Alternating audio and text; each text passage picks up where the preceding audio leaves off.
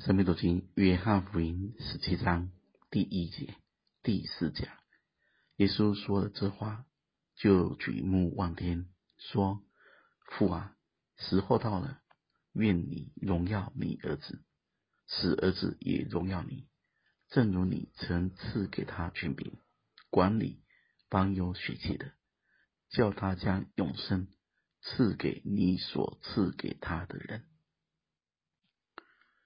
父啊，时候到了，愿你荣耀你的儿子，使儿子也荣耀你。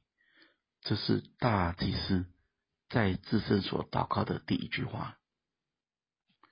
这一个祷告要让人认识父与子的荣耀，也要把人带入这样的荣耀，并且时候到了，大家要明白。每一件事情都是按着神的时间表的。之前主说的是时候将到，现在主说的是时候到了。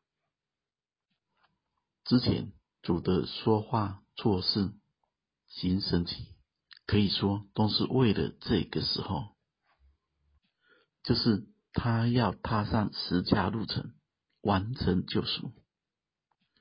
并且死而复活，赐下救恩，带出真正的盼望跟荣耀。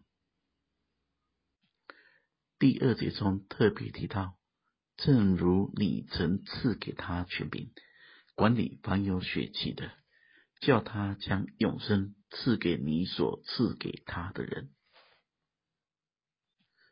大家仔细读，可以看见权柄。是神赐的，永生是神赐的，包括能够接受永生的人，也都是神赐的。从这句话，我们也可以看见，凡有血气的，指的就是全地的人。大家要明白，一个人若不信神，不让神管理，他还是活在神的管理之下。因为万物是本于他，依靠他，也要归于他。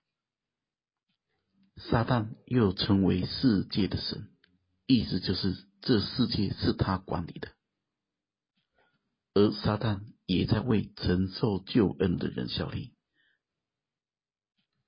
撒旦管理的背后是神允许的，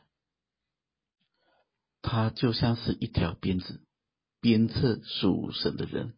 更靠近神，鞭子打坏了，丢火湖就好了。但神要的人一定要被成全，所以神的救恩很伟大，因为他用撒旦为我们效力，用不信的人为我们效力，而这一切都是神的权柄，神在管理。而我们从上下文看，可以知道。管理是要带下神的荣耀，是要赐下永生。